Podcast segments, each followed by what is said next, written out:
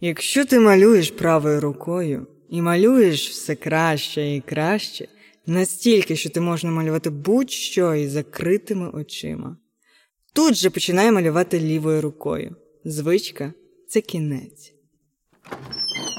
Здоров! Ви у псячій буді. Тут ми говоримо про життя і чуть-чуть про мистецтво.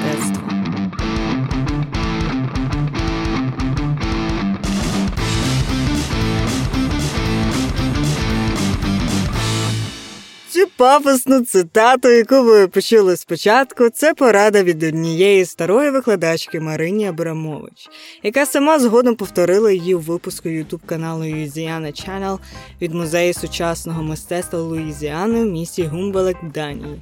На їхньому каналі є така рубрика Advice to the Young, що типу означає поради молодим. І там є поради від письменника Умберто Еко, і до художника Айвей Вея.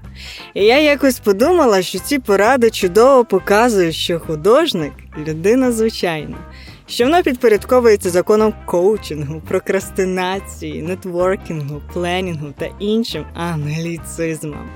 Тому сьогодні ми з вами поговоримо про формування особистості художника чи художниці. Та простіть мене за слово кар'єри художника та художниці. Бо інколи, якщо прочитати біографію, розумієш, що запаморочливий такий раптовий успіх, не такий вже він є раптовий і незвичний. Для цього ми глянемо на біографії трьох митців. Зокрема, це відомий український художник Андрій Варгола, більш відомий як Енді Варгал. Шаман та любитель стяти у чужі каміни по п'яні Джексон Полок. І третій це один львівський художник, чиє ім'я я збережу в таємниці.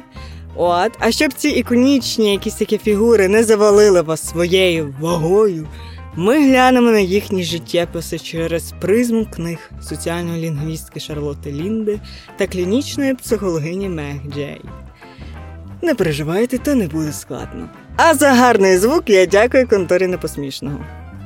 Отже, хто така Мек Джей? Вона доктор наук, американська психологиня. Раніше, напевно, і зараз викладає клінічну цю психологію в університеті штату Вірджинія. От, е, веде має свою приватну практику, е, займається гендерними дослідженнями в університеті Берклі в Каліфорнії. І по суті вона і досліджує про жінок, депресію, молодих людей. От її перша книга Важливі роки. Почекай, від 20 до 30 важливі важливі десятиліття російського. Вона стала бестселером. От, а в неї також є на ютуб каналі таке відоме на Тедексі відео. Там так само здається називається, які книжка важливі роки. То воно має десь більше ніж 6 мільйонів переглядів. Отже, ну це дуже крута жінка, дуже крута книжка, і саме за цю книжку ми з вами і поговоримо. Отже, основну тезу цієї книги можна взяти з коментаря самої Мек Джей, що молодість це, звісно, весело і прекрасно. Але в себе в кабінеті я чую геть інші історії. І ось цих історій вона і побудувала книгу, яка має вам допомогти у тому, щоб прийняти важливі життєві рішення. У коли все просто довкола кричить, що тобі не потрібно ніяких обов'язків. Живи, розважайся, родити можна і в 60. Бо життя це в першу чергу турботи, каже Мех і важкі рішення. І якщо ви хочете мати щасливе, сповнене здоровими відносинами, цікавою роботою, то не потрібно відкладати ці рішення на потім. І це взагалі то не є зовсім цілком нова ідея. Воно нас відсилає до філософії стоїцизму. От, а якщо коротко окреслити цю філософію, то читайте листи від Сенеки, бо, як він сам каже, легкі рішення, складне життя, складні рішення, легке життя. От і в розділі кар'єра вона говорить про таку помічну річ, як поняття слабких зв'язків. Отже, що вона має на увазі? Я не знаю, чи був у вас такий досвід, але часто люди, які нам допомагають у професійному плані, це не наші близькі друзі, не наші батьки. Ну крім того, що вони вам дали якісь там гроші на бізнес. От а люди, які нам допомагають, це люди, яких ну яких ми ледве знаємо. До прикладу, викладач з університету чи лектор, на лекцію якого ви пішли, розговорили з ним, а потім він вас порекомендував своїй колезі. Чому? Ну, людям просто подобається допомагати, і вони рідко відмовляють, особливо якщо у вас з цією людиною є якийсь такий common ground, тобто щось спільне. От я я колись писала відомій арт-фотографці зі Львова Марті Сарко за роботу з нею, то говорила їй, що знаєш, а ми з тобою вчились в одній школі. Ну, ну вони власне таки взяли. От, ну а з ким в школі вчився Енді Воргол? Отже, в 1945 році, коли помер його батько Андрей, е, він своєю по суті смертю вивільнив страхові кошти, накопичені на цьому його страховому рахунку. І ось ці гроші пішли на оплату навчання Енді у технологічному інституті Карнегі, де викладали красні мистецтві, сучасний дизайн. От і в цьому університеті був такий тамтешній професор, називався він Роберт Леппер. І коли він описував навчальну атмосферу, яка там бувала, то він говорив про неї так, що половина мого курсу прагнула бути серйозними митцями. А такі, як Енді, Енді Воргол, що хотіли займатися комерційним дизайном, вони вважали їх снобами. От і моїм завданням було змусити їх вживати між собою. І, власне, саме того професора Воргол, певне, ну дуже любив, бо намалював його портрет, який би наші викладачі сприймали б за якимсь там хамство. От. А Леперу, очевидно, сподобалось, що він у ньому в естетських таких окулярах, з їжакуватим волоссям, з роздутими ніздрями. От він нам показує язика, а пальцями знак перемоги. От сам професор Лепер, що він такий був крутий для Енді, він, на відміну від традиційних шкіл мистецтва з їхньою якоюсь такою задушливою витонченою культурою. Він сам, як професор, був дуже простий у спілкуванні. І дуже так, коли щось пояснював, то робив прив'язки до популярних речей. Тож зовсім не дивно, що сам Воргол у майбутньому просто візьметься малювати бляшанки супу. А що там полок?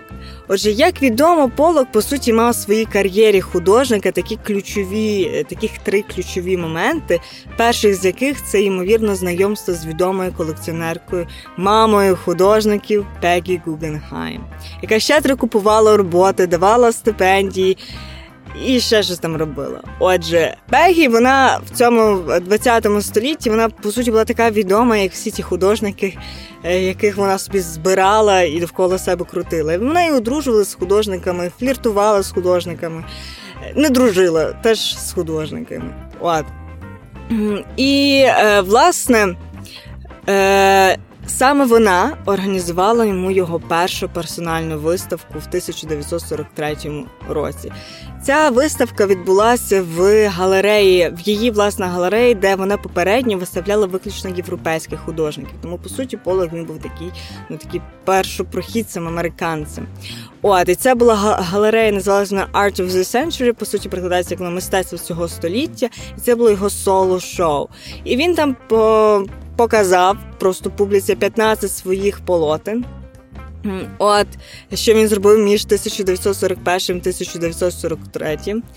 От, е, І хоч ціни там були від 25 доларів до 750 доларів, там майже нічого не купили.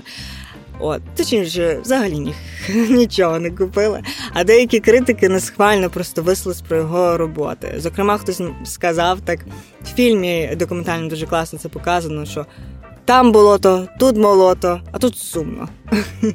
От. І, власне, крім того, що вона організувала йому цю виставку, вона також е, підписалась на договір на стипендію, де вона мала йому оплачувати 150 доларів типу в місяць, що було типу та сума я так шарю, була якась, щоб можна було прожити і не бідувати.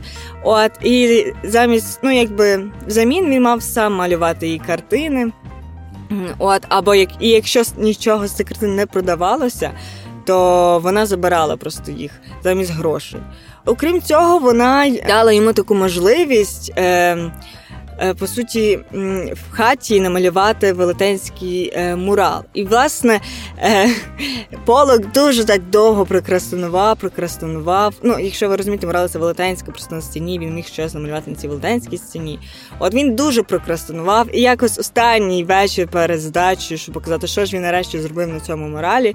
Він нарешті зробив цю роботу в 1943 році. Не пам'ятаю, як ця робота називалась. От, але я точно знаю, що після цього ця робота стала ключовою у його м- живописній такій кар'єрі, з якої почали його рахувати як такого. Ну, в принципі, він щось таки все-таки здатен. От. І мені, от знаєте, коли читала біографію Полока, завжди було цікаво, як він, народившись в сім'ї селян, ну, типу, в селянській, по суті, родині, в бідній такій. От, та він мав там якусь художню світу, але ну, довкола було повно художників. От як взагалі він достукався до цієї Пегі Гугенхайм? А насправді допоміг його йому в цьому його старий друг зі школи, чувак, з яким він вчився. Його звали е, Ребен Кадіш. І якось, коли він провідував Джексона, то він привів з собою такого Говарда Пуцеля. Ким він був? Він якраз і працював на Пегі Гугенхайм. От, і власне він її, якби їй сказав, що от бачиш, там можна піти глянути якийсь такий цікавий художник. От, і знову ж таки казати, за один такий біографічний фільм знятий на основі книги Джексон Поллок Американська сага. Це така книга найбільш біографічна, е, написана про його життя. От і там дуже класно і фільмі показує цей момент, як сам Полок щось ледь цю зустріч з Пегі Гугенхайм не собі не зіпсував. Тому що він в цей момент, по суті, своєї майбутньої слави прийшов на зустріч просто вбуханим, а точніше його дружина, художниця Лі Краснер за шкірку так притягнула. От. Ну, але на щастя, е, Пегі Гугенхайм подивилася, виставку йому сольно зробила. От. І якось такий шлях йому кар'єрний та й проклала. От. Другою такою ключовою особистістю в житті Полока, яка також можна рахувати як слабкі зв'язки, це був фотограф Ханс Намут. І це не просто такий, е, така людина, яка допомогла тобі кар'єру розвинути. В статті від New York Times яка описувала власне, тому що фотографії цього фотографа Ганса Намута вони і можна сказати зробили цю містифікацію образу Полака. От і от Сара Боксер, авторка, пише, що. По суті, фігура Джексона Полока, е, митця, який створив по суті новий ну, новий стиль цей в мистецтві, дріпінг, е, тобто, коли ти роз так береш е, пензель і на полотні, якби на повітрі малюєш, а крапельки фарби падають, відповідно стоять візерунки. От що оця фігура Джексона Полока, вона по суті сформувалася в камері Ганса Намута. І от і саме е, камера цього фотографа вона й допомогла стати Полоку відомим. І саме потім цю камеру звинувачували за смерть Полока, тому що він потім від цієї слави аж чуть-чуть йому аж в голову вдарило.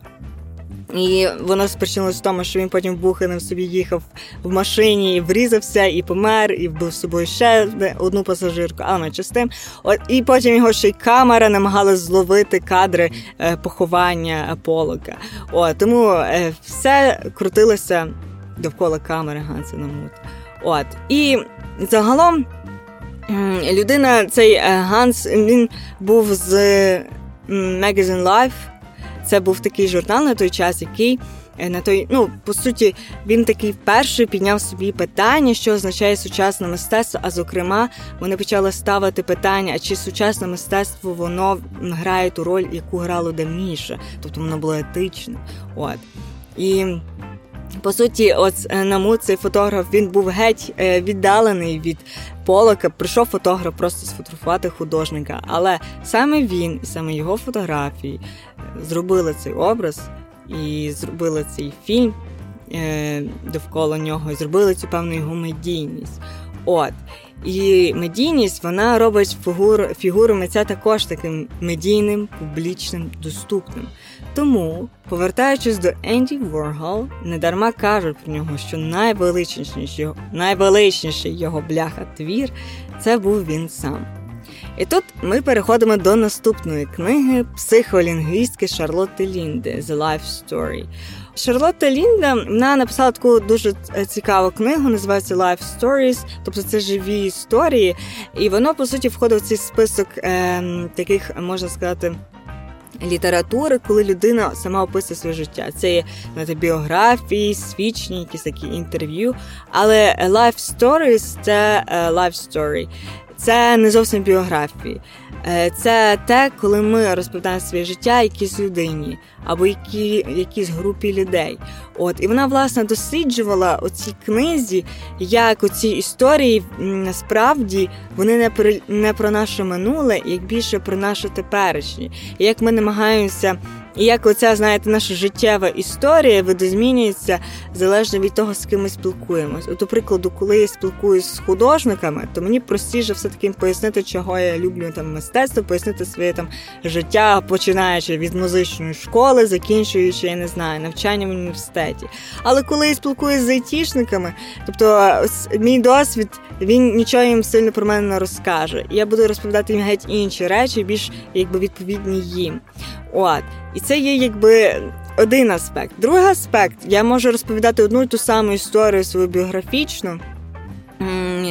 Е, коли мені там було 20, я розповідала те, що сталося зі мною там, не знаю, в шкільному віці. Але коли мені буде 30, я буду розповідати ту саму ж історію, але з іншим ракурсом, зводячи, не знаю, мені 30, мене вже свої діти. Боже, як класно було вчити в школі. Хоча зараз я школу просто як згадую, ненавиджу. От і вона власне це досліджувала, як ми в розмовах формуємо це своє минуле. От як приклад, вона сама почала говорити типу з НАСА, е, тому що дуже часто, коли ми не маємо контексту, е, власне, наш мозок він як працює. Це дуже класно, що в тебе було дофіга прикольних подій в житті, але ми краще розуміємо всю історію, якщо ми бачимо певний перехід від однієї події там до другої. От і вона показує приклад свій приклад, що вона психолінгвістка, але вона працювала з НАСА. От і якби для її колег це звучить ну супер вірд, ну типу дуже дивно. Як типу людина, яка займається там з текстами, слухає тут опа космос. От, і вона якби пояснює, що займалася власне дослідженням комунікацій, і викладала вона лекції на ці тему. Публічні це були лекції, і якось на цю лекцію потрапив хтось, хто працював з НАСА. А їм власне комунікації були дуже важливі. І от вони її запросили, що вона викладала е, лекції про комунікації працівникам з НАСА. От вона так з НАСА і попала. Також, окрім найбільше власний бізнес, що дуже дивно, тому що я, наприклад, мало знаю науковців, якихось таких е, гуманітарів, які мають власний бізнес. От. І е, все це знаючи, знаючи всю цю книжку, дуже цікаво це глянути на прикладі Воргола. Отже, як ми знаємо, ім'я Енді Воргол від народжується Андрій Варгола. Він народився 6 серпня 1928 року в місті Пітсбург, штат Пенсильванія, штати, в сім'ї емігрантів першого покоління. От і, хоч він і народився в Штатах, але він завжди напівжартома говорив, що він походить ні звідки. От а під ні звідки він мав на увазі Лемківське селище Микова у Словаччині. Хоча, коли я почала шукати, бо я ще говорю, що Енді Воргол це українець, от я почала намагатися знайти якісь такі підтвердження, тому що його батьки, е, ну тобто, по суті, він застав, коли там ще була Австро-Угорщина, а його батьки вже виїхали звідти, коли вже е, там сталося вже радянський союз. От, то по суті, він е, Енді Воргол був правий, він був ні звідки, тому що коли його родина виїхала з цієї країни, цієї країни вже не стало. От імперії не стало, пішла вже друга. От. Е, Тому він можна сказати не так українець, як більше русинець, як е, писав один гарв... гарвардський дослідник. От і я якось до речі читала репортаж від New York Times Ендрю Гіггінс, який це автор так називався. Він разом зі своєю слова... словацькою колегою Марславою Германовою він поїхав в це селище. От, бо їм е, ну їм було цікаво, по-перше, віднайти далеких родичів Воргола і з'ясувати, чому в цьому селі, куди е, їздять всі шанувальники на якусь таку поп е, поп-артівську меку, е, всі шанувальники Воргола туди завжди їздять, але там досі немає свого музею. І місцеві жителі вони недолюблюють цього всесвітньо відомого майстра. А чого недолюблюють? Ну, по-перше, тому що він був геєм, по-друге, тому що він дуже дивно вдягався. Селі був такий дивний. І сам Енді, попри те, що його брати, тому що він був найболотший сім'ї, Енді Воргол ніколи так і не їздив до, е, до цього села, до своїх далеких родичів. От і його далекий брат, який Ендрю Гіггінс, репортер. Нью-Йорк Таймс, вони знайшли їх якихось там далеких родичів. От його це якийсь там по якомусь там поколінні брат, може чотириюрідний, напевно. От пояснив це так, що певно він соромився свого походження. От і Можливо, воно так і було, тому що довгий час Енді Воргол був бідним. Його батьки е, не знали англійської мови, хоча ну переїхали, прожили по суті все своє життя. Батько його рано помер, мати англійської не знала. Е, завжди одягалася в цей одяг е, такий русин... русинський.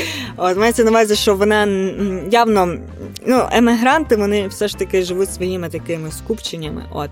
Е, І Дуже великий такий, можна сказати, шматок його часу, дитинства. Він про е, по суті е, ходив також до церкви. Тобто, можна сказати, ледь не українець такий типовий е, хлопець, український типовий козак.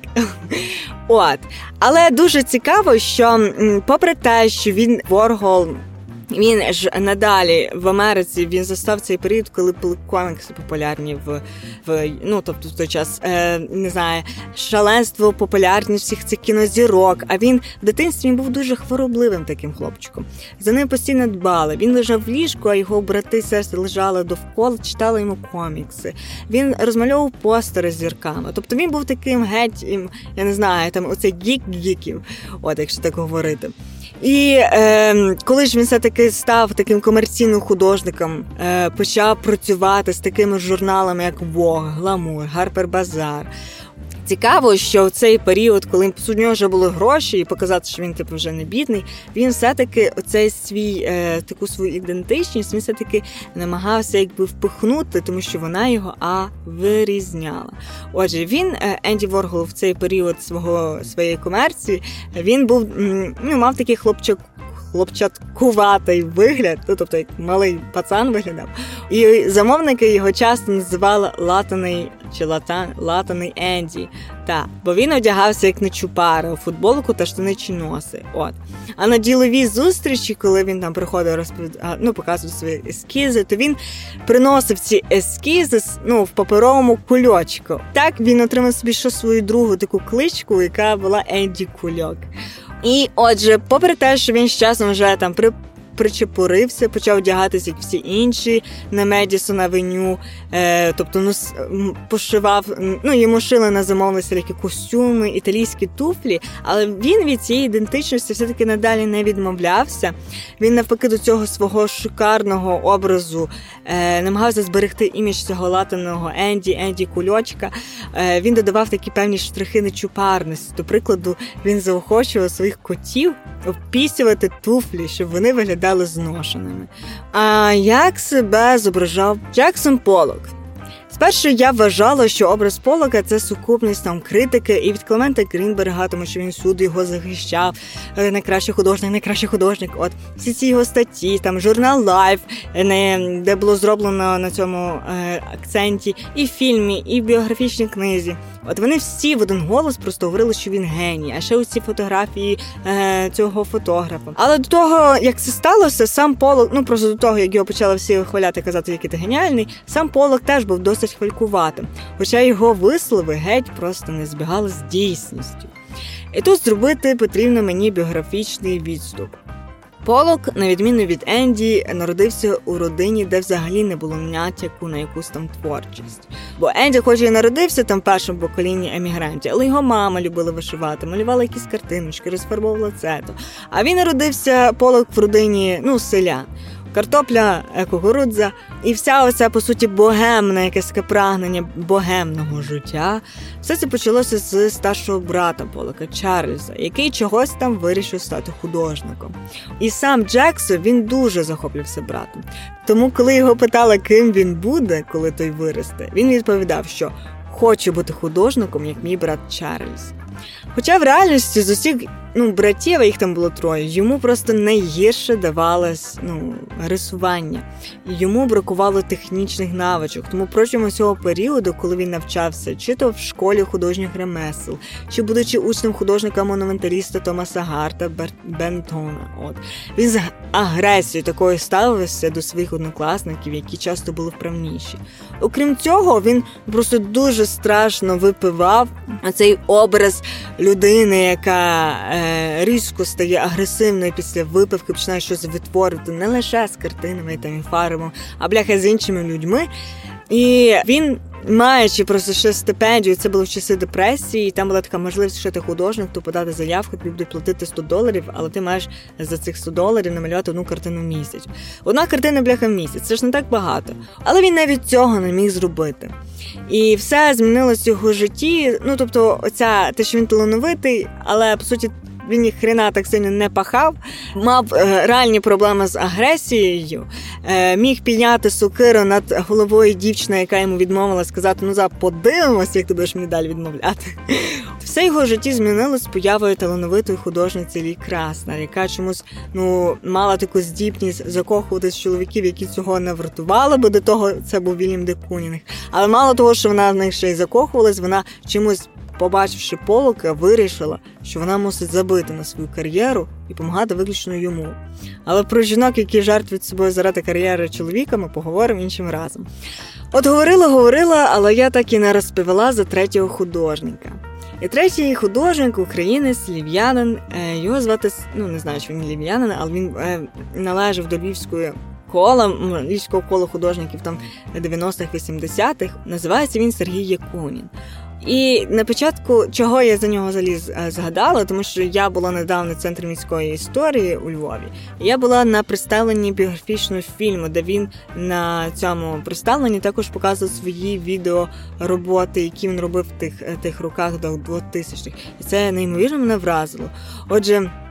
Він в 70-ті роках став студентом Львівського інституту прикладного та декоративного мистецтва, і він вивчив скульптуру. Але е, ця його освіта входить за рамки, тому що я перше бачила типу українського по суті художника, який займається ленд-артом. Мене це дуже ну тобто я бачила фотографії, відео, і це мене дуже дуже сподобалось. І за своє е, життя він ну тобто. Він зробив досить багато робіт, їздив на стипендії в Штати цей художник, і також е, цей фільм, який розповідає по суті про його там е, проекти життя, воно називається Місто і мистецтво на е, на межі. От і він якраз у цьому фільмі і показує, як художник 80-х років вони намагалися знайти собі своє місце в радянському Львові, які там стратегії для цього застосовували. Отже, це була дуже класна дискусія, дуже класний фільм, але поговоримо знову ж таки про ленд-арт. Отже. Я не знаю, чи ви всі знаєте, але я думаю, що з назви зрозуміло, що Land Art – це по суті земля плюс мистецтво, і цей переклад потрібно сприймати буквально. Тобто тут, е, по суті, митці здебільшого працюють з довкіллям. І довкілля воно просто стає і, і фоном, і концепцією твору. Отже, і по суті, головні ефекти люди, ці художники, вони досягають, щоб е, просто коли протиставляють якісь там природні форми і якісь рукотворні створені людиною е, форми на природі. Отже, мені дуже, наприклад, в наприкладі Сергія Коніна дуже цікаво він зробив, коли він вирізав, я так розумію, з е, озера замерз, замерзлого такого озера, зима, завірюха, сніг. Ти можеш замість е, на ковзанах там їздити, але чомусь він брав і намагався вирізати цей лід. І так діста... ну, тобто і деякі шматки вони діставались, потім розвішувались в італійському дворику, так е, я так розумію, прямо лінію чи якось. Е, і можна сказати, так крутились. Ну тобто це на відео дуже прикольно виглядає.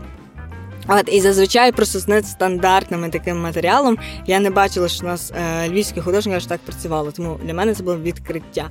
От, а якщо говорити про якихось там е, іноземців, то які займалися ленд артом, тобто найбільш таке відоме це був все таки Роберт Смітсон, і в нього є така відома робота, називається Спіральна дамба, яку він зробив на березі Солоного озера у 70-му році за підтримки галереї, ну, галереї Virginia Дван.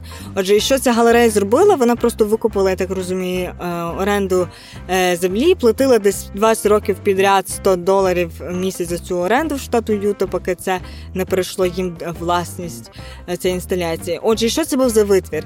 Отже, Смітсон він зробив із землі на березі озера таке велетенське земляне скупчення, яке закручується у спіраль.